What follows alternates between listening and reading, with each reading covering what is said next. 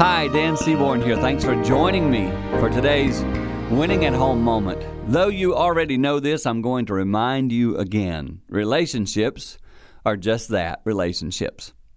Some of you are in one right now and you're thinking to yourself, boy, if I could get over there into that one, that one's going to be perfect. There is no perfect relationship. There are going to be issues no matter where you are. And of course, we speak of, you know, the grass on the other side of the fence. You know all that. I just want to say to you today what would happen if you really dove into full love and full servanthood in the one you're in right now, the marriage you're in? If you took time to just say, I'm going to forgive some stuff and love right where I'm at. And you said, Dan, you don't know my circumstance. That's fair. But for most of us, the issues we need to forgive, they are pretty small.